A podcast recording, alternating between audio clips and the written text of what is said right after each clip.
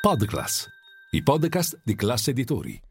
Chiusura poco sotto la parità per Piazza Affari con l'indice di Milano che ha terminato la giornata a meno 0,01% a quota 27.626 punti. Sul fronte macroeconomico da segnalare negli Stati Uniti il calo dello 0,5% dei prezzi alla produzione a livello mensile, più freddi del previsto anche i prezzi della produzione core che sono saliti dello 0,1% mentre il consensus si aspettava un più 0,3%.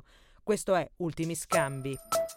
Linea Mercati. In anteprima, con la redazione di Class CNBC, le notizie che muovono le borse internazionali.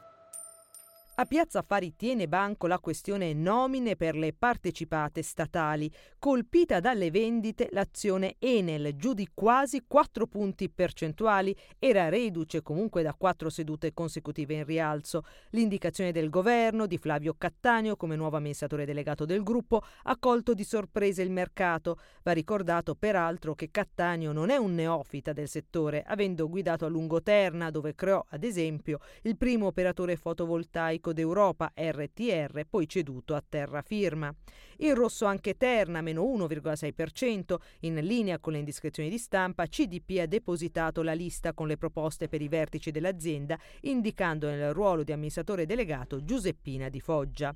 Eni, dal canto suo, ha segnato un balzo dell'1,5%, con gli analisti che hanno apprezzato la conferma di Claudio Descalzi, che inizierà il suo quarto mandato da amministratore delegato. Sopra la parità anche poste, più 1,08%, dopo la scelta di Matteo Delfante ai vertici della società per il suo terzo mandato consecutivo. Gli operatori hanno poi salutato positivamente la scelta del governo su Leonardo, più 3,2%, che avrà l'ex ministro Roberto Cingolani nel ruolo di amministratore delegato. Al di là del caso delle nomine, denaro su STM più 1,5% dopo un accordo pluriennale con il gruppo tecnologico ZF per la vendita dei dispositivi in carburo di silicio.